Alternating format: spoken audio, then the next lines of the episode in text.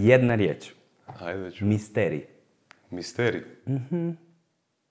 Da, svaki čovjek je, je misterij. I svaki put kad mi pokušavamo, znaš, ono, definirat e, drugu osobu, a to činimo stalno, ne? Znaš, ono, lijepimo te etikete i tračamo po, po, po, po birtijama. E, ono, za- zahvaćamo mi neki komadić, ali je to komadić, znaš. A ono šta je, šta je, šta je sve, je misterij.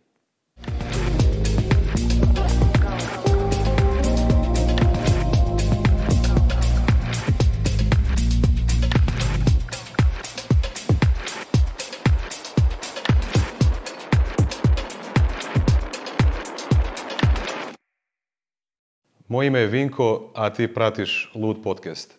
Mjesto gdje istražujemo koncept uspjeha sa ljudima iz raznih životnih polja. Otkrij ideje koji ih prate na njihovom autentičnom putu. Ako si osoba koja želi rasti i pratiti svoje najlu- najluđe ambicije, ovaj podcast je za tebe. Ako ti se sviđa što radimo na YouTube-u, klikni subscribe, like ili komentiraj. Podcast se također nalazi u audio formatu na platformama kao što su Spotify, Google Podcast ili Apple Podcast, te smo aktivni na, na Instagramu i možeš nas pronaći na handlu username lud.ig pa nam daj follow. Ok. Današnji gost Lud podcasta je Alan Žepec, čovjek sa 30-godišnjim poduzetničkim iskustvom, u trenutnoj ulozi osnivača i direktora tvrtke LQ iz Zagreba. LQ donosi svjesnost i transformaciju u život lidera i organizacija u slogan Strive for Development ili teži razvoju. Također Alan je napisao a, knjigu Boom, put do slobode svakog poduzetnika. Osim toga, Alan je suprug i otac četvero djece, a ostalo ćete otkriti upravo sada. Dugačka najava, jel da? Dugačka najava. Kako si, Alene? Ah, da, pitao si me prije nego što smo krenuli. Malo umoran, naš Malo petak, umoran. kraj tjedna. Spomenuo sam ti da smo bili na, na konferenciji na Azure Daysima u Rovinju. I onda je to puno ljudi, puno interakcije, svašta nešto se događalo. Da. Tako da, da, onako, veselim se vikendu. Treba malo u samoću sada, a? Treba u neku tišinu. sigurniju zonu. Bez Da, ja sam negdje onako između... distrakcija. Da, između ekstroverta i introverta, znaš. Nisam niti jedno, niti drugo. Ili Ambivalent. sam i jedno i drugo, da. Čuo sam da, da, da postoji termin koji se zove ambivalent za upravo Jel? ovo što si ti sad opisao. Da. Tako da mi treba, znaš, s jedne strane trebaju mi ljudi i pune me i Mhm. vjerojatno zato se bavim sa svime time. Spomenuo sam ti da sam odrasao u familiji od 46 ljudi, znaš, tako da, Da. je to dio neke, neke povijesti, navike. Ljudi, dobro ste čuli, 46, nije, nije da, greška. Nije greška. Na Nije Bukovcu, da, u Zagrebu. Bukovcu. Bili smo, to sam ti rekao, najjača familija. ok. A, ali s druge strane, mi treba ta tišina, znaš, i, i neko vrijeme za mene i punjenje. Da. Ajde, ja bi uh, startao, pošto, nadam se, is- ispravit ćeš me ako griješim, da, da u, u temelju tvoje osobe i onoga s čim se ti baviš je osobni razvoj, jel tako? Pa bi nekako krenio ovako. Ja rekao bi da, da mi kao ljudi pišemo razno razne priručnike ili user manual na engleski e, za raznu tehnologiju koju čovjek, koju čovjek stvara, ali za tehnologiju zvanu čovjek, ovaj, čini mi se da još nismo napisali neku onako konciznu ovaj, uputu za rad. Jel? E, kada bi promatrao kao čovjeka ono antropološki ili kad bi promatrao čovjeka kao što čovjek promatra životinje, ovaj, recimo, e, kako bi najjednostavnije opisao nekome, evo, slušatelju ili gledatelju, št- kakva je to priroda čovjeka, e, koji su naše potrebe, koji su recimo naši nekakvi ciljevi. Jedna riječ. Ajde ću. Misterij. Misterij. Da, svaki čovjek je, je misterij. I svaki put kad mi pokušavamo, znaš, ono, definirat drugu osobu. A to činimo stalno, ne? Znaš, ono, lijepimo te etikete i tračamo po, po, po, po birtijama. E, ono, zahvaćamo mi neki komadić, ali je to komadić, znaš. A ono šta je, šta je, šta je sve, je misterij. I, I ljepota ovog posla, znaš, kojim se ja bavim kao, kao coach ili kao facilitator, trener i tom, je, je upravo u tome, u otkrivanju tog misterija, u istraživanju, znaš. I onda je, i kada, kada ljudi počnu sebe doživljavati kao misterij, kao nedefiniranu jedinicu, naš, koja treba sad neki manual koji piše u, u self-booku, uh, uh, onda, onda to postane ono putovanje koje je fantastično. Ne? Znaš, ono, istražujem misterij sebe, kojeg nikad neću do kraja istražiti, do kraja života. Ok, vrlo ovaj, neobičan odgovor e, i zanimljiv. Ti si mi rekao jednom prilikom da ne, da ne smijem koristiti riječ zanimljiv zato što ne opisuje ništa i što sam zapamtio.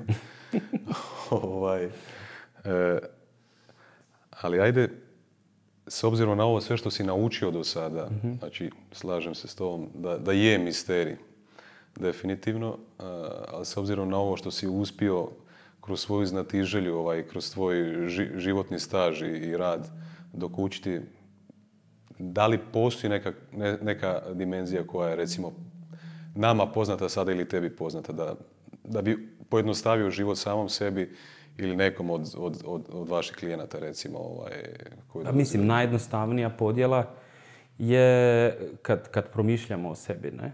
Možeš reći, da, mi imamo ono, možemo reći da smo mi duhovno biće, znaš, pa imamo taj duhovni, nekakvi najširi dio sebe. Imamo naravno ovaj, ovo fizičko tijelo koje, koje nosimo, i koji je opet misterij za sebe.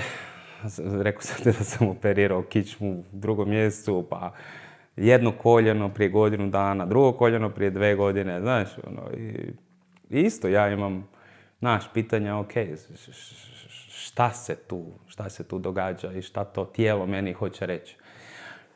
Ali da, imamo to naše fizičko tijelo, imamo naše, naš mentalni aspekt, naše misli, naše sve, na, na, našu logiku, naš racio, naš ovaj predfrontalni korteks koji nas razlikuje, spomenuo si životinja od životinja, gdje mi možemo razmišljati o, o smislu, o svrsi, o budućnosti, o prošlosti, analizirati i tako dalje.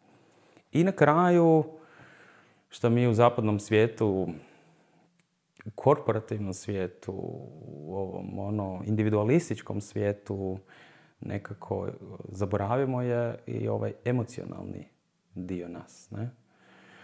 A, a on je sve prisutan. Koliko god se mi trudili da to, da to maknemo ono šta nam ne paše, aktiviramo ono šta nam paše, ali najčešće se to događa bez našeg svjesnog odabira. Da. E, nekako mi je i sljedeće pitanje zapravo išlo u tom smjeru, ovaj, pa evo si načio malo e, tu tematiku. E, ja proučavajući čovjeka do sada, fiziku plus onaj metafizički dio, jel tako, nevidljivi i neopipljivi kao što su ovaj, misli, emocije i tako dalje. Znači podjela je neka jasna na tijelo i um, jel tako? Pa mene nekako buni sad i taj, taj pojam recimo duha ili duhovnosti, pa me zanima kako bi ti to svojim riječima opisao ili podijelio koja je razlika između uma i duha ili, ili što je duhovnost recimo uopće. mm Postoje mnogi pogledi na to, znaš. Sad, ovo, ovo moje razumijevanje je samo jedno od razumijevanja. Uh, za mene je to ista stvar. Okay. Prvo. Znači, um i duh su za mene zapravo ista stvar. Um, ok, da, da uvedemo sad tu pojam duše, možda bi još onda malo zakomplicirali stvar, jer tu sad razgovaramo o da li vjerujemo u karmu ili ne, naš, e, naša duša vječna, pa onda mi prenosimo ovaj život tijelo u tijelo u tijelo u tijelo. čak je i, i, i kršćanstvo, ja mislim prije 1600. te ovako nešto, uh, reinkarnaciju uh, imalo u svojim učenjima i spisima. Ali onda je nakon toga to, to nestalo van. Ali da se vratim na, na um i tijelo.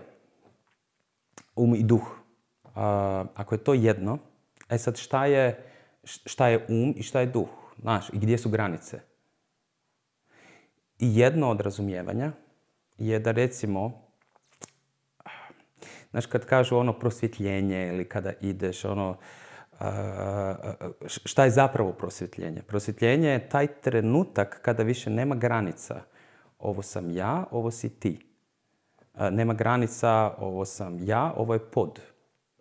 Znači, to je trenutak kada je moj doživljaj sve jednog.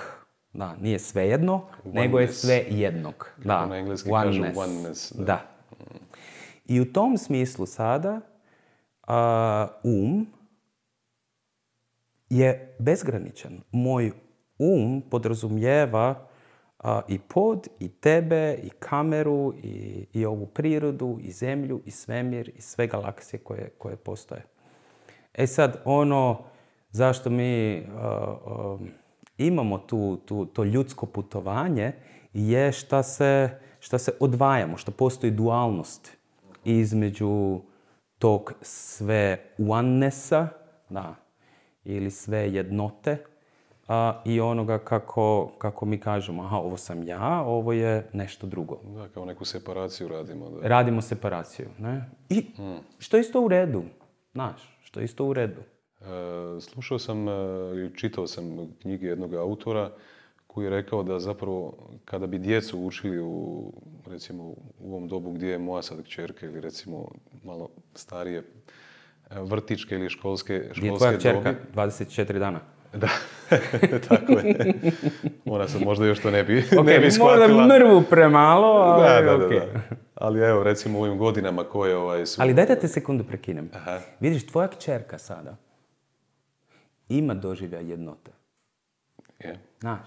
Je. Jer djeca sad sa 24 dana nemaju razliku između ovo sam ja, ovo je mama.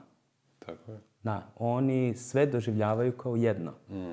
Zato je važno da uh, ono to, to emotivno, mentalno, duševno stanje uh, majke. Jer dijete to doživljava doslovce ono što mama doživljava, dijete doživljava isto, isto vremeno. Ne?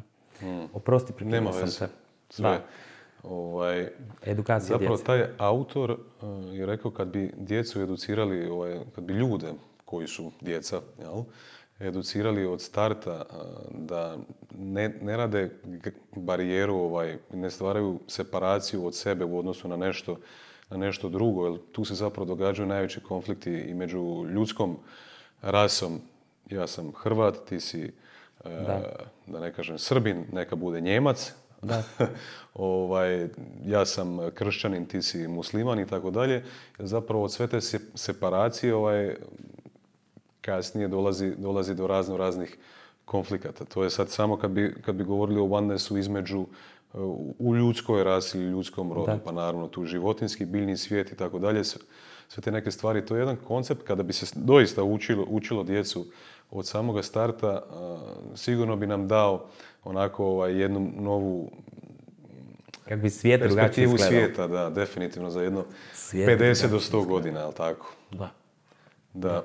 Alan nije neki drugi entitet, nego je Alan dio mene, jel tako? I onda kad na taj način razmišljaš, definitivno da, da ne bih htio tebi napraviti nešto nažao, jel tako? Da, da. To je dosta, da. dosta zanimljivo. Znaš, meni nekad pomogne to da, uh, mislim, prilično abstraktno, da, ali uh, isto postoji jedan filmić, sam gledao na, na, na YouTube-u. Uh, ako gledaš, ako uzmemo koncept da je da je sve jedno. I uzmemo koncept da je, da je naš um zapravo sve. Uh-huh. onda, i da nema vremena u smislu prošlosti, sadašnjosti i budućnosti. To znači da si ti, ovo što si sam rekao, zapravo ja. Odnosno da sam ja zapravo ti i tako dalje. To znači da na neki način ja tebe mogu gledat kao sebe. Aha, ja sam to Alan, taj, taj Vinko, to sam zapravo ja koji sada promatram svijet, koji je dobio tu karmu kakvu je dobio. Znaš, danas sam se vozio sa autom, recimo, ne? I, uh, i, i jedna stara gospođa, valjda ima 80 godina, ne? Uh, ide, ide po pješačkom i ide preći cestu. I vidim ju ono kako, znaš, kako nabada svaki korak. Ono, i, i, i osjećam kako ju boli valjda svaka kost, znaš, dok hoda. I onda to što sam se stavio, znaš, u, u tu poziciju, to, to sam ja. Ja sam ta žena. Ja sam ta starica koja u ovom trenutku prelazi ovu cestu. Znaš, onda sasvim drugačiju razinu empatije, razumijevanja mogu imati za tu staricu. Ili za prosjaka, onog cigića koji dođe i, i žica me nešto. Ili kad hodam po cesti i vidim osobu koja, koja uh, naš, uh, ove koševe za smeće, Pregrada, uh, da, kante, ono, otvara i unutra, i unutra traži. I zanimljiv je osjećaj unutra, znaš. A taj osjećaj nema, nema one klasične žalosti. Ja sad žalim tu osobu. Znaš. Nema niti osude u smislu ja osuđujem tu osobu jer je ona jadna ili ovakva ili onakva ili bilo šta takoga. nema niti jednog niti drugog. Nego, aha, to je moja sudbina. Moja sudbina. Moja sudbina je sada u, u obliku te osobe koja kopa po tom smeću. I postoji ono jedna razina neke ljubavi i suosjećanja. Znaš, i, i, i to je sve. Niti ju imam potrebu spasit, niti ju imam potrebu osuditi. To je moja karma koju sam ja, da, znaš, kroz taj misterij života nekako dobio, zaslužio, stvorio, šta god. Da. Što ne znači da, da, da neću pomoć, da, naš, ili, ili, ili da neću toj starici ono stati, izaći van i pomoći da pređe, pređe cestu. Ili tom cigiću koji dođe da mu neću dati 10 kuna. Tek, tek tak ću mu dati 10 kuna. mm Naš. Ne? Jer ono, dajem samome sebi na neki način. I, I razumijem tu gdje se ta osoba nalazi, takva kakva je. Hmm. Ajde, malo smo krenuli od ono duhovnog pogleda, antropološkog pogleda, idemo sad se spuštati iz dubine na neku ovaj, ili ići gore na, na površinu, recimo ono što je ovaj, prosječnom čovjeku možda e, dohvatljivo. Vidit ćemo da, da li je... Znači, ja recimo kad razmišljam o osobnom razvoju, e, ja često u glavi imam jednu jasnu podjelu ovaj, u jedna velika dva stupa, od kojih mislim da je jedan baza ili osnova, to nazivam mentalni sklop ili na engleski je terminologija mindset, gdje, koji obuzima recimo ovaj, naše, našu samosliku, naše uvjerenja, naše stavove, naše vrijednosti, jako puno nekakvih podsvjesnih stvari. Možda ako ne razmišljamo svjesno o njima, ni ne znamo da postoja, utiču na naše ponašanje, na naš ovaj, život, rezultate i tako mhm. dalje. I drugi stup je zapravo ovaj, su vještine koje stičemo mm kroz život. Pa bile one najjednostavnije tehničke vještine, ono, vožnja automobila, programiranje ili tako neke stvari, do onih mekih vještina kao što je komunikacijske vještine, mm liderske vještine ili, ili e, šta ti ja znam. Ja recimo liderske vještine ja gledam kao skup vještina koje mm se sastoje od nekakvih podvještina. E, Znači, jedno gledam kao operativni sustav, da se tim žargonom ovaj, mhm. nekako koristim. Znači, mentalni sklop je operativni sustav, ove vještine su nam nekakve aplikacije, recimo, unutar mhm. tog operativnog sustava. Jel? E, zanima me kako ti, e, recimo, gledaš na, na taj dio i koliko je bitan recimo da radiš samo na komunikacijskim vještinama bez mhm. da si da temelje gradiš znači ovog mentalnog sklopa mislim da sami efekat tih komunikacijskih vještina ne bi bio toliko ovaj, moćan koliko bi bio da se temelji ovaj, naprave kako treba. i obrnuto. Ok. Znaš, i obrnuto. Mislim, jako si lijepo to opisao, ne? I da, mogu se apsolutno povezati, identificirati sa, sa, sa tim pogledom, ne? Ta, ta dva stupa. Zašto kažem i, ob- i, i obrnuto? Zato jer ono, imamo ljude koji su doslovce zaglavili u, u tom duhovnom idealizmu, ali to je isto ego trip. Znaš, ono, još gori od ovih ono, klasičnog ego tripa, ne? Jer sam ja sad, ono, duhovno prosvjetljen i da, niš- ništa mi od ovoga ne treba. Ovo je sve za zemaljce i tako dalje. Znaš, ja samo imam taj dio ovdje tu. Ali, znaš, zapravo nam treba jedno i drugo. Ne? Ili imaš ovu drugu krajnost, ono, vještina, vještina, vještina, vještina, vještina i sve je oko vještine, ali zanemarimo ovaj, ovaj, o- ovaj dio života, da, da, tog samo otkrivanja. Najčešće ti ljudi zaglave u nekoj vrsti šoka. Znaš, ono, pa jebem ti, imam sve te vještine, prošao sam sve te škole, naučio sam sve te, znaš, ono, alate, prošao sam sve te tečajeve. Sve to znam. I opet mi se ono događaju sva ta sranja i opet imam psorijazu i opet me šusa na sve strane, ta, ta, ta, ta, ta, pa ono, daj mi još jednu knjigu. Idemo na još jedan tečaj, znaš, nešto. Ono što nam treba je, je ono jedno, jedno i drugo. I sad u jednom životnom periodu možda će nam trebati više fokus na vještine, u drugom životnom periodu ćemo možda više staviti fokusa na to samo otkrivanje.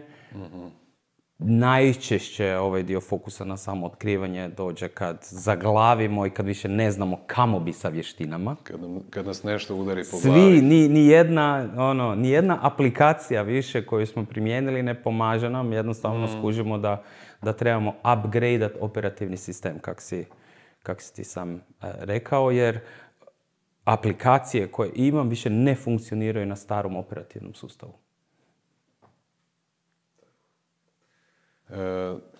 jedna vještina ili možda je dio postavke ili mentalnog sklopa, ti ćeš mi reći ovaj, kako ti to vidiš, e, koja definitivno utječe na kvalitetu ovaj, života i, ovaj, i kvalitetu rezultata recimo pogotovo ovaj, i u ovom poslovnom svijetu recimo ili u, u, u polju karijera ovaj, je samopouzdanje. E, gdje bi ti svrstao samopouzdanje i kako raditi recimo na toj vještini, da li se može raditi na toj vještini samopouzdanja? Jednim dijelom je samopouzdanje povezano, možeš povezati na neki način sa ono hrabrošću, znaš. I, ovaj, i sad, e, s- moja djeca su sad sva ono tinejdžeri, ne. Najmlađa je 18, najstariji je 24 i, i, i dosta razgovaramo o tim stvarima, znaš. I onda definicija, recimo, e, hrabrosti nije um, ne, neimanje straha. Znači, definicija hrabrosti nije neimanje straha. To je blesavoća. Definicija hrabrosti je napraviti korak negdje u smjeru u koje, ko- koji mislim da treba napraviti usprko strahu. Biti sa strahom, imati ga u sebe kao neku vrstu partnera i napraviti korak koji negdje osjećam ili mislim da moram. Znaš, i da trebam. I da je dobro za, za mene i da je dobro za ljude a, oko mene. E sad, ako gledamo samopouzdanje, jako često se to samopouzdanje definira kao u, ovaj se ničeg ne boji, vidi ga kako je, znaš, ono, da. Ali to je najčešće što je veća maska samopouzdanja, to su više, više strahova negdje iza koje ja ne, ne otkrivam. Znaš. Tako da ista ta stvar sa hrabrošću vrijedi po meni i za samopouzdanje. Znači, samopouzdanje je da ja dozvolim da u meni postoji strah i da dozvolim da u meni postoji ono volja za činit nešto što je dobro, kvalitetno, mudro, šta god. Stoji. E, naišao sam gledajući vaše stranice LQ-a i pokušao sam to napraviti jučer i nisam uspio pronaći, pa mislim da, nadam se da, da, ću dobro ovaj formulu tu ovaj, pogoditi. Čini mi se da je pisalo na jednom dijelu e, da EQ plus IQ daje LQ. Što bi zapravo značilo da emotivni, emotivna inteligencija plus klasični kvocijent inteligencije daje leadership kvocijent, ili tako? Mhm. Fali jedan element. Fali još jedan element. Da, fali jedan element. Znači EQ, IQ, plus IQ plus EQ, emotional intelligence, znači kognitivna inteligencija, plus emotivna inteligencija, plus SQ. SQ je duhovna inteligencija. SQ? Je, SQ, da. S, spiritual intelligence. A, Da. Ja sam mislio čak da, da iza toga social uh, Ne, spiritual. A, spiritual, Da. Social je više u ovom emocionalnom dijelu, ne? Okay. Uh, spiritual inteligencija je ono, moja sposobnost da postavljam dublja pitanja. Okay. Da, znaš, da, da, da postavljam pitanja šta je svrha, znaš, uh kamo idemo. Kao ova pitanja koja si ti sada ovdje postavljao i ove teme o kojima mi razgovaramo. To, to je sve dio te spiritualne inteligencije. I onda dođemo do... Spiritualna inteligencija, možda povezana i sa ovom emocionalnom, je, je ovaj dio oko samopouzdanja kad smo rekli, aha, ja dopuštam strahu da, da bude sa mnom. Emocionalna je ja ono imam osjećaj unutra tog, tog straha, osjećam ga i mogu ga prepoznat. Dakle, mi smo ono, kao ljudi, jako često emocionalno nepismeni. Mi ne znamo definirati uopće šta osjećamo. Znaš, odrezani odavde, od glave prema dolje, nema ništa, samo ima glava. E sad ono, trebamo učiti o tome šta mi zapravo osjećamo u pojedinom trenutku. Ali spiritualna je da si objasnim, da, da, da, da ono, imam razumijevanje nekakvo uh, zašto je dobro da to, te emocije ja negdje ono, dopuštam ili prepoznajem ili se povezujem sa njima i tako dalje. I onda dobijemo ono pravog, istinskog, ono sjajnog lidera koji ono kognitivno može razumjeti stvari, analitički i tako dalje. Emocionalno može se povezati sa ljudima, ovaj dio social što si rekao, i može se povezati sa samim sobom. I ovaj spiritual dio, ono, mogu gledati šire nego šta je ono samo samo ovo što vidim ono, u nekom nekoj bližoj okolini. E, na nastavak ovog pitanja SQ, IQ, EQ jednako LQ, e, čini mi se da u leadership e, sustavu recimo ovaj, danas onoga koji ja mogu pratiti na internetu ili kroz, uh, kroz nekakva štiva koju autori pišu, koji su tot lideri recimo ovaj, u tom polju. Jako puno se spominju karakteristike lidera kao što su empatija, suosjećanje, dosta, dosta mekane nekakve ovaj, karakteristike ovaj, a recimo u, u, u svijetu smo imali, pogotovo u svijetu ovaj, nekakvih kompanija koje su izuzetno uspješno. Ovaj smo znali imati u praksi totalno drugačije ovaj, na, na drugoj strani ekstrema ovaj, nekakve primjere. Pa jedan od najpoznatijih primjera recimo Steve Jobsa ovaj, koji je bio ono gonić ljudi e, da bi izvukao iz ljudi maksimalnu produktivnost, da bi ta kompanija naravno i postigla maksimalne rezultate. Kako ti gledaš na sve to? Ovaj, šta, je, šta je po tebi kvalitetan lider i kako postići nekakve svjetske rezultate na, na, na ovaj način koji, koji se recimo u, eteru danas, danas komunicira? mm Gle, mi smo danas ono u nekom šizofrenom svijetu, ne? Jer ti sa jedne strane, ako gledaš korporativni svijet i tako dalje, ono što korporativni svijet slavi, je IQ. Da. I to se potiče negdje i na temelju toga se napreduje. I, i onda imaš ono situaciju u kojoj ono, imamo sjajne, pametne, ono, inteligentne ljude, znaš, ali sa jednostavno potpuno zakrljanim tim EQ-om i, i, i SQ-om. Znaš. Mhm. I onda se to zove, aha, psiho, ono, psihopatologija ili sociopati ili ne znam šta. I sad, to su ekstremni slučajevi, znaš. Ono, nisu, nisu ljudi na poziciji um, većinom takvi. Ali jednostavno da bi napredovali u postojećem sustavu u kojem se nalazimo, morali su negdje ono, staviti na prvo mjesto tu svoju kompetitivnost, sa druge strane tu inteligenciju kognitivnu i doslovce da ne bi bili ono označeni kao slabići ili kao mekušci ili ne znam šta, ono doslovce potisnut ovaj dio e, svog emocionalnog dijela, svoje nježnosti, svoje blagosti, svog strpljenja, e, svoje sposobnosti, ono da, da, da volim drugu osobu. Znači, ljubav, Znaš, i, i, i, ono, biznis, pa, pa to ne ide zajedno, znaš. Mm. Ili one sve spike, a nije ovo osobno, znaš. Da, nemojte ovo osobno shvatiti, ovo je samo biznis, ovo je posao. Mm. Što je bullshit. Ne možemo mi maknut dio sebe, ali ga možemo potisnut, mm. znaš. I, i, I, recimo jednim dobrim dijelom moj rad uh, i rad LQ-a, mojih kolega, koučeva i tako dalje, sad nas 20 ima. Mm. Znaš, je, je zapravo ono, podsjećamo ljude na ono što oni sve imaju. Znaš, mi, ne, oni, ti ljudi kroz naše programe i kroz coachinge i kroz treninge i kroz naše leadership programe, oni ne nadograđuju sebe.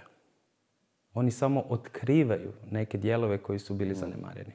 A zanemareni su bili zbog konteksta takvog koji kao slavi nešto drugo. Međutim, onda kada, kada, kada počnu integrirati ove druge dijelove, znači taj emocionalni aspekt, eh, taj duhovni aspekt i tako dalje, tek onda vide šta je sve moguće i kako život može izgledati. I dalje mogu biti jednako uspješni. Jednako uspješni ili čak još uspješniji. Ali čak i da ostavimo ove jednako uspješni, ali uz tu jednaku uspješnost ide osjećaj ispunjenja osjećaj zadovoljstva, osjećaj ono sreće, znaš, osjećaj radosti, osjećaj da mogu, da se mogu nasmijat, da, da ne moram više se skrivat, ne moram ništa glumit, mogu biti to što ja jesam. I da je to u redu, znaš. I, i onda se sasvim ono, počne mijenjati paradigma. Ne? I onda kada, kada ja kao lider kao, kao šef počnem na taj način ono, živjeti i, i, i nekako širiti energiju oko sebe, onda drugi ljudi kažu, o, pa to je u redu, znaš, to je ok. Onda oni se ne moraju natjecat na način kako se možda ta osoba natjecala. Aha, ja mogu napredovati jedino ako sam, eto, oštar i, i napet i jako ozbiljan. I onda imaš, ja imam 50 godina.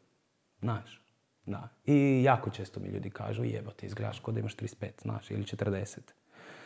Ali dio toga se krije u tome što ne pokušavam biti odrastao. Jer odrastao znači da sam ozbiljan i da sam onda opasan i onda me ljudi slušaju i onda ja upravljam strahom.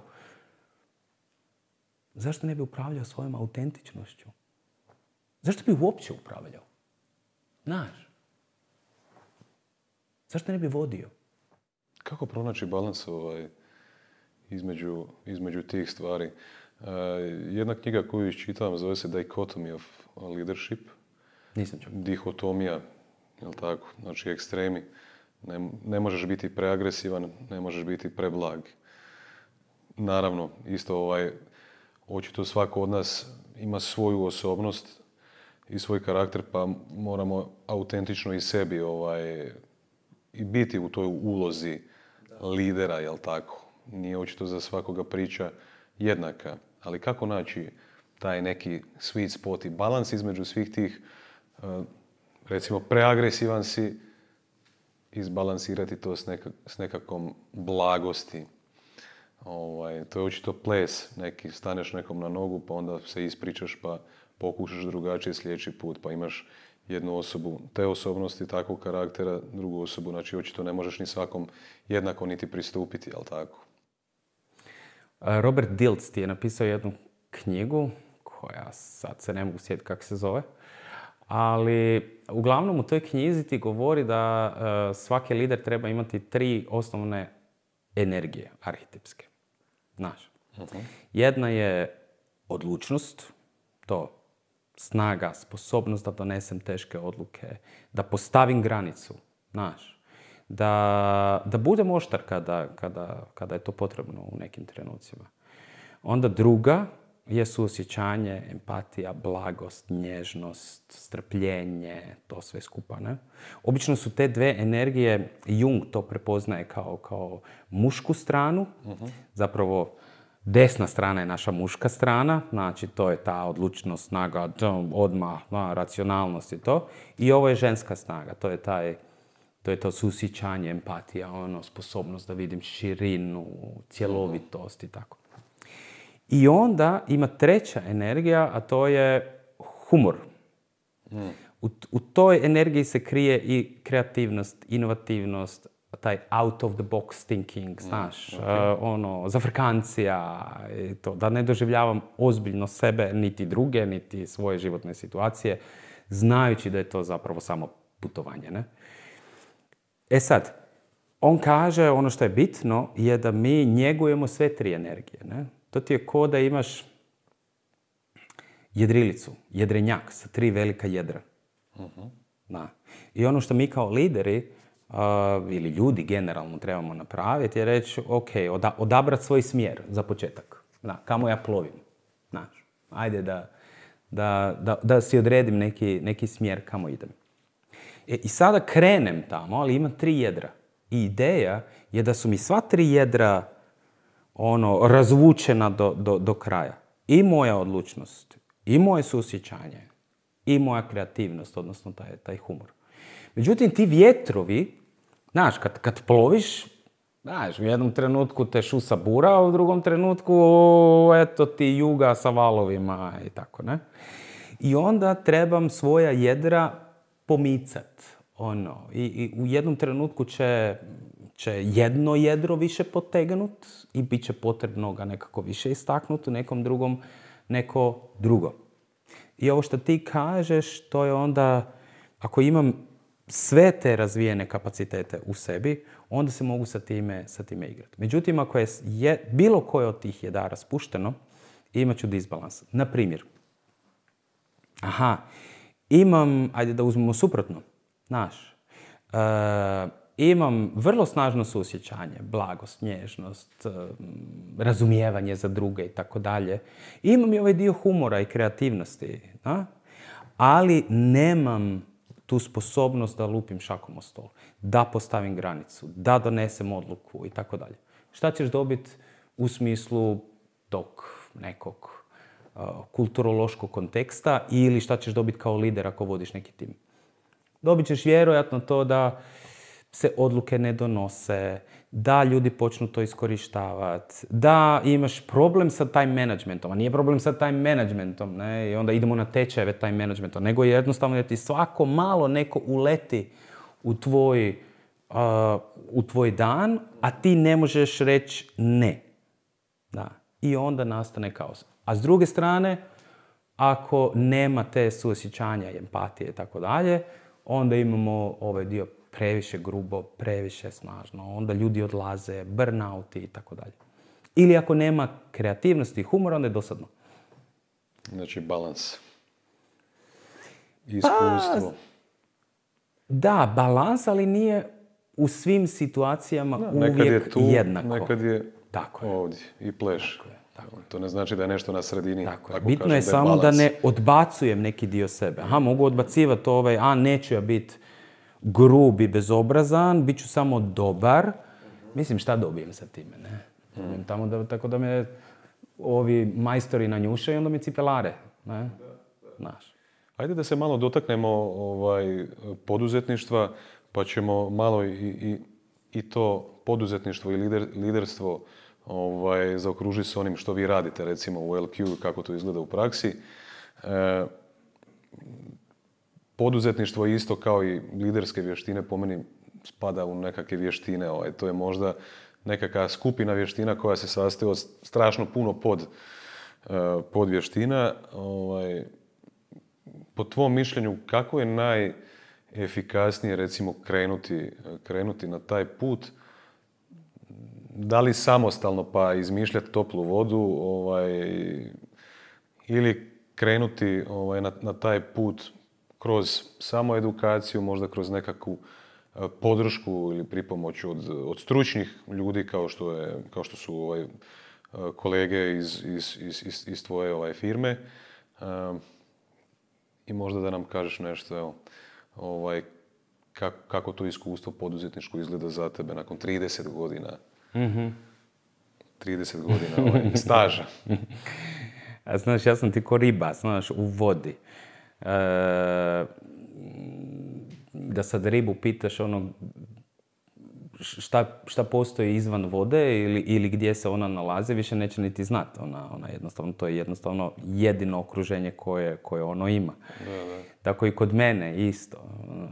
Mislim da je ja puno, puno, puno zahtjevnije nekome ko nikad nije bio poduzetnik, pa sad želi biti, to je ono, skočio sam u vodu. Znaš, pričali smo malo prije o hladnoj vodi, ono, skočio sam u hladnu vodu najčešće, ne? I onda, i onda se trebam nekako naučiti, ono, umirit se i, i, i prilagoditi vlastito tijelo onome što se nalazi oko mene. Ista stvar je kada neko ko je 30 godina radio u firmi, naučio je dobivati mjesečnu plaću koja jednostavno dolazi i onda skoči u poduzetništvo. Znaš, to je ono šok. E sad, u nekom trenutku kad se tijelo tome prilagodi i kad ja prihvatim to novo okruženje u onom punom smislu, onda to postane čisti gušt. Znaš, mi smo sad putovali, ovaj, to što sam ti rekao, sa kamperom po Albaniji, Makedoniji i Crnoj Gori i većinom smo bili po jezerima i rijekama. Da, to je takav prekrasan gušt kupat se u tim hladnim, slatkim vodama. Mm. Čistim, prekrasnim, ono, divljim malo. Takvo je, takvo je poduzetništvo. Znaš, ono, malo je divlje, onako je čisto, na, uh, nepredvidivo, na. Mm-hmm. Ali, ali ako prihvatiš taj tok, ako, ako se njemu pustiš, ako se ne odupireš toj hladnoći i toj neizvjesnosti, onda to postane ono fantastično. Ne? I onda to, to tijelo u hladnoj vodi onako na najbolji mogući način uh, bridi. Mm. Ista ta stvar je i ovdje tu. E sad, s jedne strane za to treba ono hrabrost da se bacimo u tu vodu. S druge strane treba upornost da ne jako puno slučajeva sam vidio gdje ljudi skoče u tu hladnu vodu koja se zove poduzetništvo. Znaš, budu šest mjeseci, godinu dana, ovo ono i da. I izvade se, izvade se van. Tako da treba upornost, znaš. I negdje vjera da će biti sve ok, da to moje tijelo, moj um, moj novčanik, moja obitelj može izdržati. A može. Da. I onda kao da svemir, znaš, kao da Bog ono te testira jel ti stvarno si odlučio plivati u toj hladnoj vodi i kad ti pošalješ ono poruku jesam, a pošalješ ju time što nisi izašao odmah van, onda počneš dobivati suport. Da, podršku. Ko da se cijeli svemir uroti, da ti pomogne da ono, da uspiješ u svom, u svom naumu. I to postane ono fantastično, ne? Sloboda. Sloboda. Mada, recimo mi u LQ, kada gledaš ljude koji su zaposlenici, mislim da smo mi došli do toga, znaš, da su ljudi u LQ na nekoj razini psihološki vlasnici kompanije. psihološki vlasnici kompanije, znači nisu ono na papiru vlasnici, ali u okviru onoga šta, šta, šta, šta rade, količina njihove autonomije, količina transparentnosti koji koja postoji u sustavu, ih stvara na neki način ono poduzetnicima unutar jednog ekosistema. I ono kako ja vidim da bi, da bi e, kompanije budućnosti mogle izgledati je upravo tako. To su ono ekosustavi koji su pravno ovako i onako posloženi, ali zašto sam u nekom trenutku prije rekao, pa ja ne moram upravljati sa ljudima. Jer ljudi znaju upravljati sa sobom. Na, I ako imam prave ljude na pravom mjestu, i ako im dam ono povjerenje i slobodu, znaš, oni će, oni će toga napraviti čuda.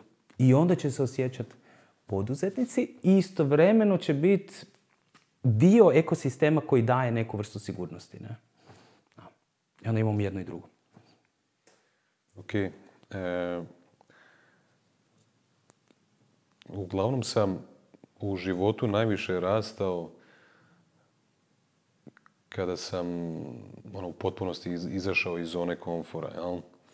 Kada sam se prihvatio nekakvih novih velikih izazova ili možda nekih velikih ovaj, novih odgovornosti. E, sad ti kao iz te perspektive poduzetnika s 30 godina, e, kako ti gledaš na rizik i kako pametno recimo preuzimati rizik ili odgovornost? mm Hm, gle, mislim, danas ako gledaš svijet generalno, ne? Da li sada moj brat koji radi u županiji na za stalno, živi manje rizično od mene, koji sam poduzetnik, na, na nekoj prvoj razini možeš reći da. Znaš. Ali ako zagrebeš dublje,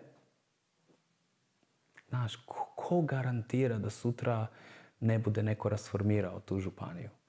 Znaš, ko garantira da ne bude došao tamo neki luđo koji će ono pomest sve skupa i baš će se ono posvaditi sa, sa, sa mojim bratom? Ko meni garantira da se sutra tržište neće promijeniti i da, da jednostavno će nas, ne znam, mi se bavimo coachingom i, i, i treningom, možda će nas umjetna inteligencija, ono, naš pomest.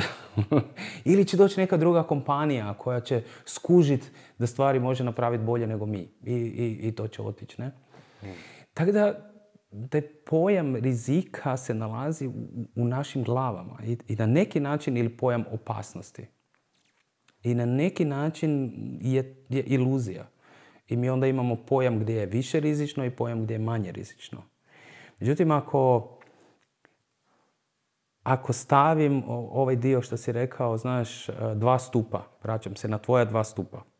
S jedne strane imam vještine, s druge strane imam ovaj dio ono, upoznavanja svog mentalnog načina funkcioniranja, samootkrivanja i, i, i cijele te priče ono gdje ću se ja maknut od rizika i gdje ću ući u zonu sigurnosti, bez obzira jesam li poduzetnik ili sam ne znam, neki zaposlenik u nekoj kompaniji, je da radim na, na, na ta dva stupa. Znaš, da radim na ta dva stupa. Ono, da samo otkrivam sebe, ona jedra koja smo spominjali, znaš, i sve te svoje elemente i ove vještine za život. I onda tako je sve jedno gdje sam. Pa čak i da imam ono fail, aha, osnovao sam nešto pa je to propalo, pa mislim, ja u svih svojih 30 godina je bilo ono, puno tih slučajeva gdje sam bio ili na rubu bankrota ili je nešto zamrlo pa smo to zatvorili pa je trebalo nešto drugo i tako dalje. Ne? Tako da to je, to je onda igra. Na, ili mi je neko sam zaposlenik i neko mi je skelio otkaz. Ne? Međutim, ako imamo ova dva stupa čvrsta i ako ih ono, ako ih stalno nekako uh, stavljam u svoj fokus, onda, onda je sve oko mene ok. Nema straha. Nema straha. Ima straha, on se pojavljuje i dalje, ali usprko strahu, ja idem dalje. Ajde da, da, da, da pređemo malo na ovaj konkretni, praktični dio toga što vi radite u LQ. Kako izgleda ovaj, vaša Rekao si na svakodnevni- početku, ne? svakodnevica? Što? Da, rekao si na početku našu svrhu, donosimo svjesnost i Tako je, transformaciju. Tako je. Kako to ovaj, praktično ovaj, izgleda? e, s kim to točno radite? Da li su to ovaj, samo kompanije, da li su i možda fizičke osobe, da li su to samo executive, recimo neke izvršne funkcije ili su možda middle management ili ne znam, ili možda ljudi koji čak nisu ni u, na upravljačkim pozicijama. Taj dio malo da publika čuje. Ja prema onome što sam do, do sada uspio snimiti u Hrvatskoj, mislim da ste definitivno ovaj, broj jedan u Hrvatskoj definitivno regiju ovaj, ni- nisam toliko ovaj, up- upoznao. E, impresivan je to posao i, i rad i za, i za tebe i za vas. Ovaj, jako puno ozbiljnosti, profesionalnosti i dobrih rezultata. E, pa evo, zanima me da, da, da ljudima ovaj, koji su možda na, na, na funkcijama kao decision makeri pa da možda i čuju e, šta to točno ovaj, radite. Pa prvo, mi radimo gotovo isključivo sa, sa, sa liderima, sa menadžerima, sa organizacijama. Recimo, ako uzmeš perspektivu coachinga, um, ono, 0,2% naših e, prihoda ide na, na nešto što možeš nazvati life coaching. Neko ko fizički dođe, ono sam i onda hoće nešto raditi na sebe i na, najčešće to, to onda neki coach direktno dogovori sa, a, sa tom osobom. Ali mi kao LQ radimo sa, sa menadžerima i sa, i sa cijelim organizacijama. Kada radimo sa menadžerima, onda radimo na ova dva stupa. Znači, radimo s jedne strane na, vježdina- na vještinama, a s druge strane na samootkrivanju. I ono što je recimo naša specifičnost, znači nas sad ima 20, pa, i sve su ono, opičena, prekrasna bića koja rade ono, u LQ ili za LQ, um, sa puno životnog iskustva, znaš. I svi, ako govorimo o trenerima, facilitatorima, coachevima, svi treneri i facilitatori su executive coachevi. Znači, svi su coachevi. Tako da i kada radimo na vještinama, znaš, nema, ne možemo mi ne raditi na samootkrivanju. Znaš, ne možemo mi ne uh, ono, pomoć čovjeku da, da uđe isto tako u, ono, u razumijevanje svog mentalnog sklopa, svojih emocija, ono, razumijevanja svojih poriva, motivacija, št- šta ga drajeva, znaš. Tako da, mislim da je to recimo naša specifičnost. Da, kroz naše trening programe koji se zovu leadership programi ili komunikacijske vještine ili menadžerske vještine ili konflikt management ili šta god, znaš, prioritizacija, a uvijek imamo ta, ta dva aspekta. Znaš. I nikad to nisu predavanja. A, nemamo PowerPoint, znaš. Uvijek se sjedi ovako u krugu bez stolova, a, tako da nema nikakvih barijera.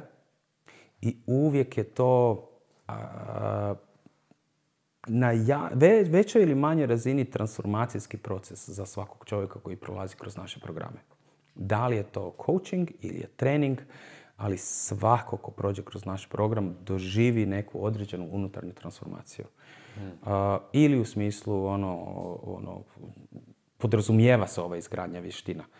Ali ono gdje smo mi fakat jaki, to je ovaj dio unutarnje transformacije, ne? ovog prvog stupa koji si, a, koji si spomenuo. I onda se to radi kroz različite alate, znaš. Aha, jedan je coaching jedan na jedan. Ovo su leadership trening programi. Ne? I kak nas ima puno, onda mi radimo sa velikim organizacijama, sa puno menadžera. Mi u ovom trenutku kroz naše programe vjerojatno prolazi 500-600 ljudi. Istovremeno. Znači, ono, um, jer ima 14 trenera i svi, svi rade, ne? Uh, onda imamo, sk- skužili smo recimo da ako radimo sa organizacijama na promjene organizacijske kulture, ono što smo shvatili je da Znači, mi radimo sa menadžerima, sa liderima i oni da, oni nose kulturu. Oni nose promjenu. Apsolutno. Međutim, na kraju imaš dolje onog prodavača ili imaš čovjeka u proizvodnji ili imaš administratora koji se nalazi u direktnom kontaktu sa, sa kupcem ili sa proizvodom. I shvatili smo da mi ne dolazimo do tih ljudi. Znači, ne, dolazimo posredno preko voditelja ili menadžera, ali ne dolazimo do njih direktno. I skužili smo da, da, da tim voditeljima i menadžerima fali alat njima samima kako da dođu do, do, do toga.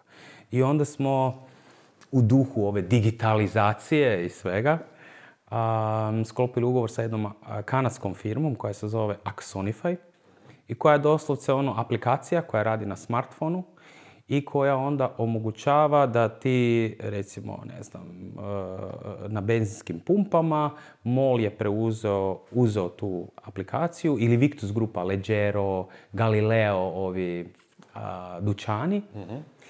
I, ovaj, I oni onda imaju na svom privatnom mobitelu de facto tu aplikaciju koje im onda služi da mogu, bez obzira što nemaju e-mail i tako dalje, da njihovi voditelji, organizacija, vlasnik kompanije, da može direktno komunicirati i slati neke ključne poruke tim ljudima.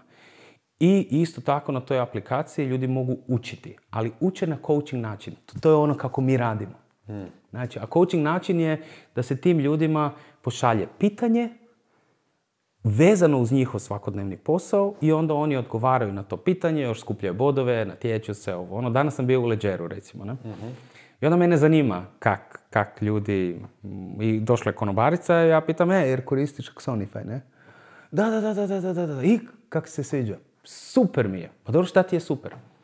To što mi dolaze ono pitanja koje su vezana za moj posao i kada odgovorim neko krivo pitanje, aha, kužim da sam odgovorila, još dobijem bodove, niko me ne kažnjava za to, jer znam da će mi za tri dana ponovno doći to pitanje, zapamtila sam šta je točan odgovor i, znaš, to mi pomaže da možda imam bolji tringle, da ovo, da ono. I osjećam se važna, osjećam se bitna i osjećam se da, da, da, da ono, da, ja, da ova kompanija ne radi samo sa voditeljima i menadžerima, mhm. nego radi i sa konobarom, prodavačem ili variocom ili šoferom ili šta god.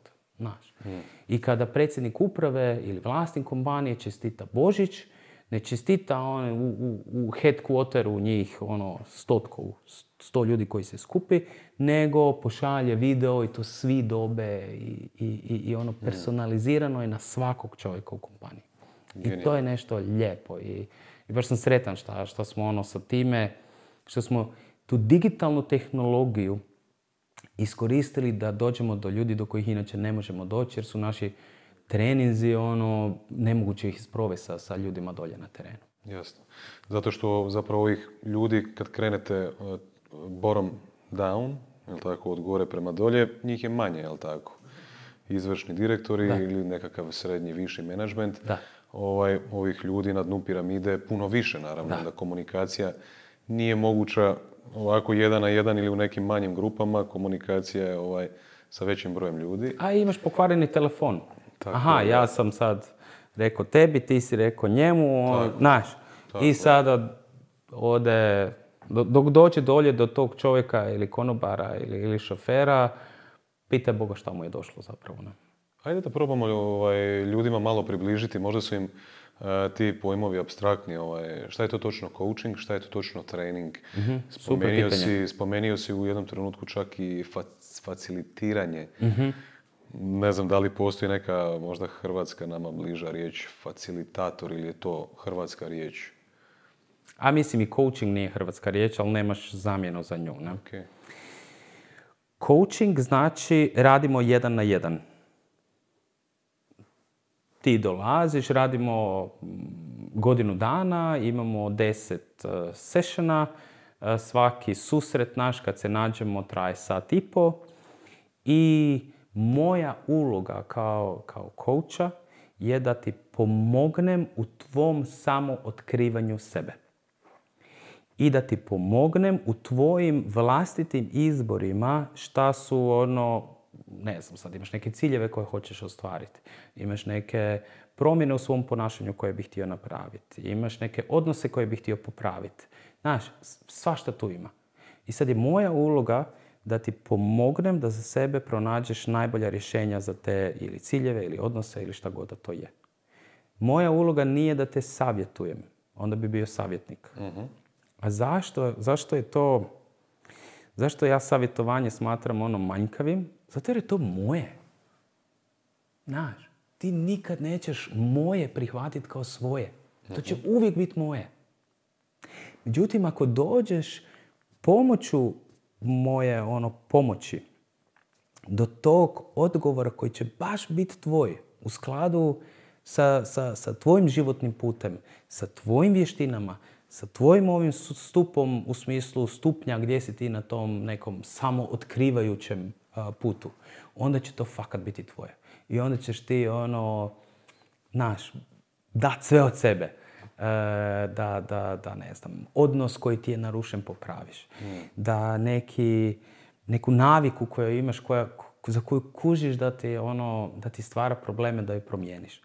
Ali to mora biti tvoje. Pravi mm. coach čini to.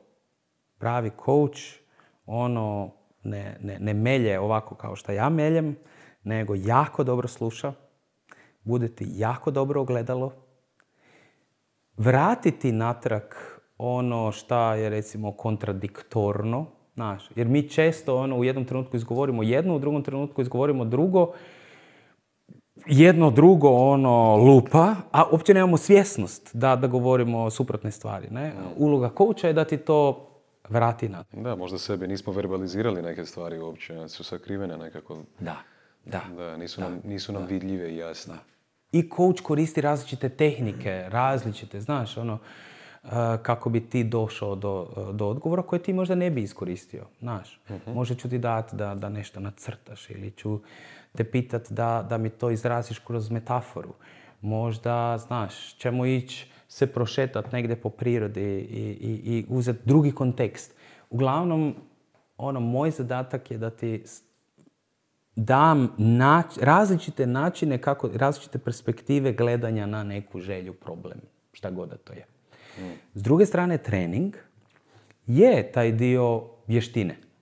Aha, imam grupu od 12 ljudi, mi radimo sa, sa ono, ne znam, kompanijama i onda te, tih 12 ljudi koji dođu iz kompanije rade na menadžerskim vještinama. mm Znaš, ovo što sam ti rekao, da mi uvijek tu imamo i ovaj dio samo otkrivanja, mhm. jer taj trener koji je zapravo u našem slučaju najviše facilitator. Znači, on facilitira učenje kroz različite teoretske koncepte. Mhm. Aha, mi imamo, ne znam, temu delegiranje i onda sa, sa ono, grupom od 12 ljudi ono, razgovaramo o tome šta je delegiranje. Imamo neki teoretski koncept koji onda zajedno challengeiramo, gledamo kako da, da, da ga ono, svako za sebe uklopi u svoju svakodnevnicu. Mm. Ono kako je klasičan trening je PowerPoint. E, ljudi, jedan slajd, drugi slajd, treći slajd, četvrti slajd. To možda spada čak i u sferu prezentacije. 49. slajd, da. Da. Ovdje mi napišemo na flipchart delegiranje, znaš. Možda još na drugi flipchart damo neku teoriju, ali onda popunjavamo zajedno sa polaznicima flipchartove koristeći njihovu kolektivnu inteligenciju, njihovo iskustvo, ono što oni... I onda kad završi trening, ti imaš sobu ispunjenu flipchartovima koji su napravili ljudi koji su bili dio tog treninga. I onda oni imaju osjećaj Vem ti šta smo napravili. Znaš? Zapravo neki spoj brainstorminga oko neke mm određene tematike plus simulacije toga recimo u nekom, nekom sigurnom okruženju. Da, možeš to tako reći. A, a facilitator je tu da vodi to u pravom smjeru. Znaš, facilitator ili trener je tu sa strane... da to, tako je, tako je. U klasičnom trenerskom svijetu trener je zvijezda. On je taj koji sija. U našem svijetu polaznici su ti koji su zvijezde i koji sijaju. Trener je u sjeni I samo facilitira njihovo samo otkrivanje, zaključke i sve što treba. Tako da to je, to je, znači coaching je najčešće jedan na jedan. Ima naravno i timski coaching, ali da sad ne ulazimo u to. I imaš ovaj dio treninga ili facilitacije gdje se uče vještine i to je neki grupni rad. I zapravo ovaj, pretpostavljam da kada se radi naravno s čovjekom jedan na jedan na, na samootkrivanju ili kada se radi e, trening i facilitiranje u, u nekoj manjoj grupi, e, da su rezultati e, takvog rada puno efikasniji, efektniji nego što je recimo rad, ja gledam autoru recimo određene knjige kada, kada piše to svoje dijelo i pokušava educirati s druge strane nekakvog avatara, on je zapravo ima sliku nekakve osobe sa, druge strane koje piše i to nije specifično Vinko ili Alan, nego je to netko kog je on zamislio u glavi i zapravo on ne može precizno i točno ovaj, komunicirati s tom osobom, e, sa, sa stadijom u životu u kojem je, sa, sa tim osobinama, karakteristikama i tako dalje. Da li radite šta možda digitalno, na takve nekakve edukacije sa većim brojem ljudi, gdje nema te interaktivnosti u ovaj veće ili, ili, ili radite ovaj, uglavnom ovako na ovaj način? U principu ne. U principu ne. U principu ne. Da, možda tu i tamo imamo neki keynote i tako, gdje sad, ono, aha, pola sata, 45 minuta, imamo neku govoranciju, ali tu imaš onda stotinu, 200 ljudi i tako. Ali, ono, ključ našeg rada je, ono, manje grupe, 12, 15 ili 1 na 1 i, i to je to. Još mi imamo assessment centar kod sebe, tako da imamo alate za psihološko profiliranje, 360 alate. Uh-huh. 360 alati znači, aha, ja sam menadžer i onda me zanima kako me drugi vide. Uh-huh. I onda mi imamo isto uh, online sustav uh, koji uh, ja onda pošaljem, imam određene kompetencije, određena ponašanja, ja sam sebe ocijenim vezano za to, onda to pošaljem svom šefu, svojim ljudima u timu, svojim kolegama koji su na istoj, recimo, razini hijerarhijskoj kao i ja. I onda oni mene ocjenjuju ono, koliko ja određeno ponašanje često ili rijetko činim. Znaš. I tu onda dobijem feedback na sebe kako me drugi vide. Onda ti imamo alat koji se zove Hogan. to ti je ono šesto pitanja koja sam ja ispunim. Ti si ispunjavao Hogan, yes. tako? da. E, i onda dobiješ recimo kroz Hogan, Hogan je genijalan alat, jer ti onako baš te zvizne direktno u čelenku, ne? jer ti da, ok, ovo su tvoje snage, to su one žute, znaš, uh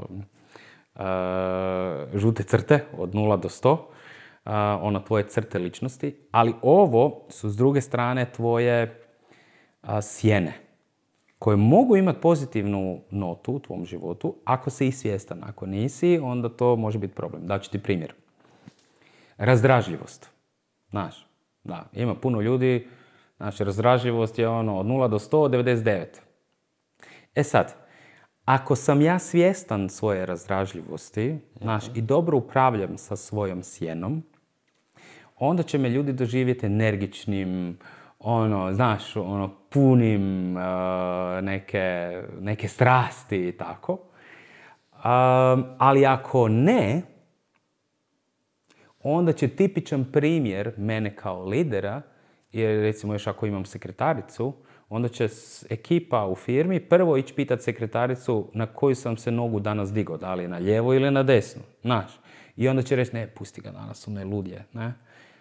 To je ono, ne upravljam sa sobom, ne upravljam sa svojom unutrašnjosti, ne. Ili recimo perfekcionizam, znaš. Perfekcionizam, ako imam svjesnost vlastitog perfekcionizma, on će raditi za mene. Zato jer ću vidjeti detalje, vidjet ću stvari koje možda drugi ljudi neće vidjeti. Ali ako nemam, onda ću biti ono pain in the ass, znaš, ono, i, i zafrkavat ću za, za svaku, glupost, ne, i vidjet ću svaki zarez. 99% perfekcionizam. 99 imaš? Da. No, znaš. da. Da, Da, sad je sam ono- svjesniji toga pa znam kad Da, treba to, stati. to, Ajde to, to. Vinko, previše pizza Ajde, Vinko, dosta. stani. Da, da. I ljudi koji imaju visoki perfekcionizam, najčešće prvo trebaju naučiti biti tolerantni prema sebi. Jer imaju vrlo visoka očekivanja prvo prema sebi, a onda to šusaju i prema drugima. Da. I onda često ljudi idu liječiti perfekcionizam u sebi, tako a budem ja bio tolerantni sad prema drugima, puštao im i tako dalje. Ali sebe ću i dalje. Ali prvo ja to sa, prema sebi trebam. Prvo, znaš, ono, ne možemo mi nikoga promijeniti ako, ako ne krenemo od sebe. Da. Ajde kratko ovaj, bi se zadržao na knjizi Boom, e, koje si autor.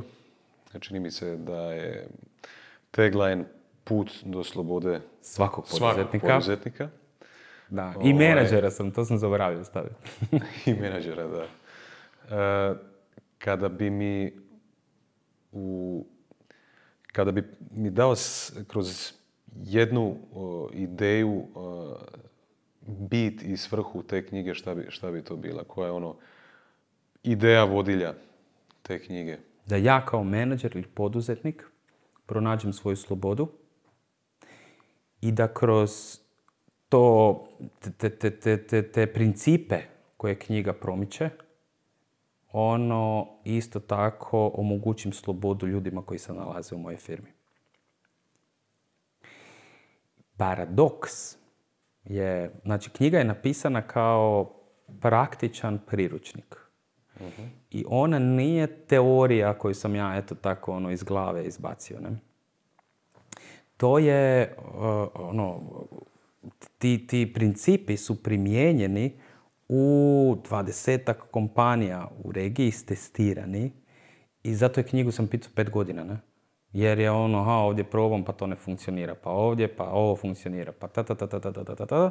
I na kraju, nakon pet godina, je ono to fakat dobro istestirano, ne? I stvarno to proizvodi, ono, paradoks. S jedne strane, ja kao vlasnik se osjećam da imam, da je ono pao teret s mojih leđa.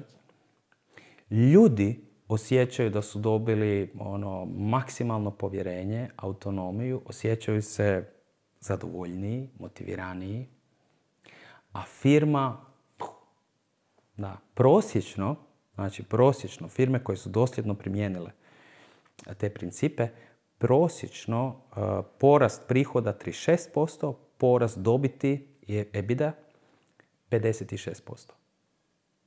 I često postoji ta paradigma, znaš, ono, ako ganjam pare, onda ću, će mi ljudi biti ono, sprženi i neće biti zadovoljni i tako dalje. Ako sam jako fokusiran na ljude, da su oni motivirani, zadovoljni i tako dalje, ovdje neće biti ništa. Ne, ovo je i jedno i drugo istovremeno. I ovce i novce. I ovce i ovce. Ok. Ajde, ovaj, ulazimo, ulazimo nekako ovaj zadnji dio e, razgovora, e, pa ćemo malo možda s laganijim notama, vidit ćemo. E, kako izgleda jedan tvoj standardni dan? E, koje navike, rutine, recimo si ti u tom svom životnom sistemu ovaj, odabrao ili koje njeguješ, koji ti omogućuju da, da ideš e, lakše ili ljepše kroz život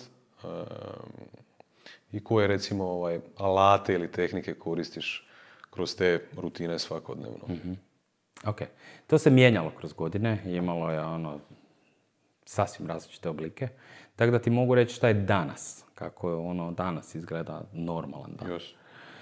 E, Dizanje je 6.15, tu negdje. A, nakon toga e, čaša, e, čaša tople vode, tople limunade zapravo sa medom. Dobro, pa nije viski. Nije, nije, nije, mada dao si mi danas malo da se opustim, tako da to cijenim. E, I nakon toga, odmah, ono pranje zubio i to umivanje. Nakon toga meditacija, a, 20 minuta. Imam jednog tipa kojeg obožavam, uh, aplikacija se zove Headspace i tamo ima jedan Andy uh, i nekako meni paše taj. Se da, tako da, da, je. da, da, meni paše njegova energija, glas i to vodstvo. I, ovaj, I onda nakon toga idem hodat. Kako sam operirao kičmu, a, pa sam onda od jednog e, doktora dobio naputak da je ono najbolje za moju kičmu, ne da odmah idem vježbati ujutro, nego da prvo idem hodat. Tako da je hodam 20 minuta, živimo na četvrtom katu bez lifta, tako da imam i to gore dolje. A se vratim natrag, onda imam ti, sve skupa to ujutro meni traje recimo 6.15 krenem, 15 do 8 sam gotov, znači sat i po otprilike, ne. Onda se vratim natrag sa hodanjem, onda imam uh, dio kratkog razgibavanja ovog tu dijela, on je onako dosta, tu mi skupljamo u, u ramenima i vratu i tu skupljamo napetost i to treba cijelo vrijeme nekako opuštati. Nakon toga ti imam, e, ali vrlo kratko, ono par minuta to Wim Hof disanje Ok. i on ima e, neke sklekove, znaš, e, Je. nakon disanja koje se rade. S- Drži se da. Sa zadržavanjem daha, da, da, ali ne, ne zadržava se dah kod udaha, nego kod izdaha. Aha, ja izdahnem i onda sa izdahnutim na, na, da. Onda ovi nakon toga e, još imam otprilike 15 minuta, ne isto duže, e, vježbe koje radim. E, zovu se DNS vježbe. To su ti vježbe za, za jačanje tog dijela gdje se kralježnica nalazi. Isto radite operacije koju sam imao i tako. Dugo sam radio tibetance, to isto je, je fora. Imaš pet tibetanaca, tak se zove, pet vježbi, Aha. koji su usmjereni na razgibavanje. Um, I onda e, u principu ne doručkujem ujutro. Znači imam onaj intermittent fasting. E, spomenka supruga, ona napravi e, smuti i onda ja taj smuti furam u nekoj termosici i nešto i onda to popijem oko 10, pol 11, tako. E, i na posao krećem tako nešto, 8, 8 i 15. U pol devet imamo stand-up svako jutro, znači sa, sa mojim timom. I to ti je 10-15 minuta je taj jutarnji stand-up gdje onako svako razmijeni šta je ovaj, najvažnije od prethodnog dana, šta je ono fokus za danas i imali onda na kraju razgovaramo ili ima neki problemi, prilike, nešto što trebamo raspraviti. Ne? I nakon toga fuh, svako na svoju stranu. I onda da li je taj dan radionica, trening ili sad je sve manje treninga i radionica jer je firma 20 ljudi, preko 20 ljudi i sve više traži od mene um, tog menadžerskog posla jer je puno projekata, puno klijenata uh, i onda je na meni dosta toga što se tiče same organizacije. Uh, I tak ti to gura do pet, nekad šest, tako, da. Često su ono popodne neka druženja, večere, um, spomenka ja jako volimo to s ljudima, tako da često, ona jako voli kuhat, tako da često su kod nas ljudi ili idemo negdje u restorane i to. Um, na večer idem spavat, sad idem spavat oko 10, znači 10, 10 i 15. To mi je ritam, prije sam bio 11. Da, spomica, ono, nekad se ljuti na mene jer ja sam ti jako striktan što se toga tiče, a ono, 10, 10 i Disciplina. 15, ja se, znaš, legnem ja spavam, na, to.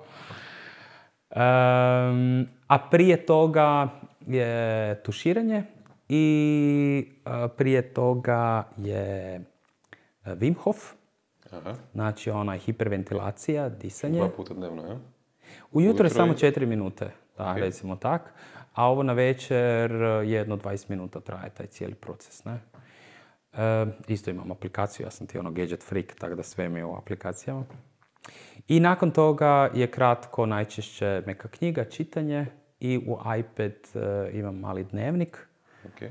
i unutra imam neku svoju ono dnevnu zahvalnost za, za, za nešto lijepo što mi se taj dan desilo. Kroz neke teme koje smo malo se do- dotakli izvan kamera uh, i kroz recimo ovaj Wim Hof tehniku disanja i tako dalje. Rekao si da si zapravo ovaj, onako imao nekakav možda dublje uvide, ovaj, pa si se dotakao teme smrti. Stojici recimo kroz svoju filozofiju jako čest, često ovaj, stavljaju naglasak i fokus na tu vrstu meditacije ili, ili promišljanja o vlastitoj smrti koji ti mogu dati drugačiju, ovaj, drugačiji pogled na ovo što, što, ovaj, što vidimo kao realnost.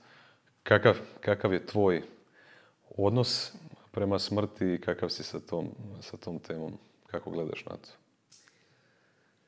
Um, aj reći ću smrt, samo da se na sekundu vratim na, na, ovu, na, na ovaj dnevni ritam. Okay.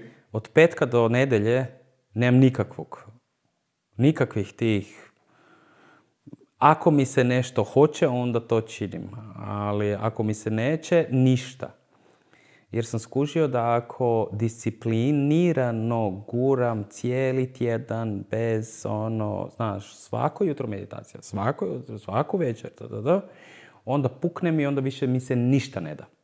Tako da moram imati ravnotežu između discipline i nediscipline. uh Znaš, između toga da, da, da onako sam fokusiran i potpuno nefokusiran. Znaš. ja mislim da, znaš, onako vidim kako mi to sad odvalo, znaš, i ovo pitanje oko smrti, ne? Znaš, jer je, s jedne strane mi smo jako fokusirani na, na, na život, kao takav i na to naše fizičko tijelo i to sve skupa, ne? Um, i, I ovo što si rekao, znaš, ono, meditacija na smrti, to sve skupa. Uh, da, ja sam isto u nekim trenucima prakticirao, znaš, doslovce uh, i osvještavanje sebe kako ću ono, otići, znaš, ali isto tako osvještavanje ljudi oko sebe, znaš. Uh, ono, pogledam svoje dijete i između ostalog znaš, ono, osvještavam kako je, kako će moje dijete umriti u nekom trenutku. Na. E, i, i, i, to približavanje sebi, ono, e, smrti kao takve, e, umjesto bježanja od smrti kao takve, je, je isto dio slobode. Jer negdje zapravo mi duboko, duboko u sebi ono, imamo strah od ono, odlaska. Ne? Um, ko sa strahom, što smo rekli, ne? Maš, ono, ajde da ga prigrlim, ne? ista ta stvar, vjerujem, je i, da, i za smrt, ono, da, da ju prigrlim. Sad idem na jednu školu meditacije, mindfulnessa, kod Mihajla Pažanina. Četiri godine traje. I onda na četvrtoj godini uh, se radi sa smrću. Ono, priprema za vlastitu smrt. Znaš, kako da ja prigrlim smrt umjesto da joj se odupirem. I spomenka ja smo razgovarali o tome šta da se desi, znaš, da, da se nađem na aparatima, da se nađem na tome da, da, da, da zapravo nemam ono život. Znaš, i jedan i drugi smo rekli, ono, molim te, dozvoli mi da odem. Znaš, dozvoli mi da odem. Da dostojanstveno umrem, umjesto da nedostojanstveno živim. Da. Tako da, ono sad, e, i, gledajući, ne znam, dosta sam teško prošao kroz COVID jer sam se razbolio, pa je, baš je bilo zahtjevno. Pa onda sve te operacije. E, I prije toga u jednom trenutku su mi dijagnosticirali tumor na plućima i tako. Svašta je nešto bilo, znaš. Tako da bilo je tih susreta, ono.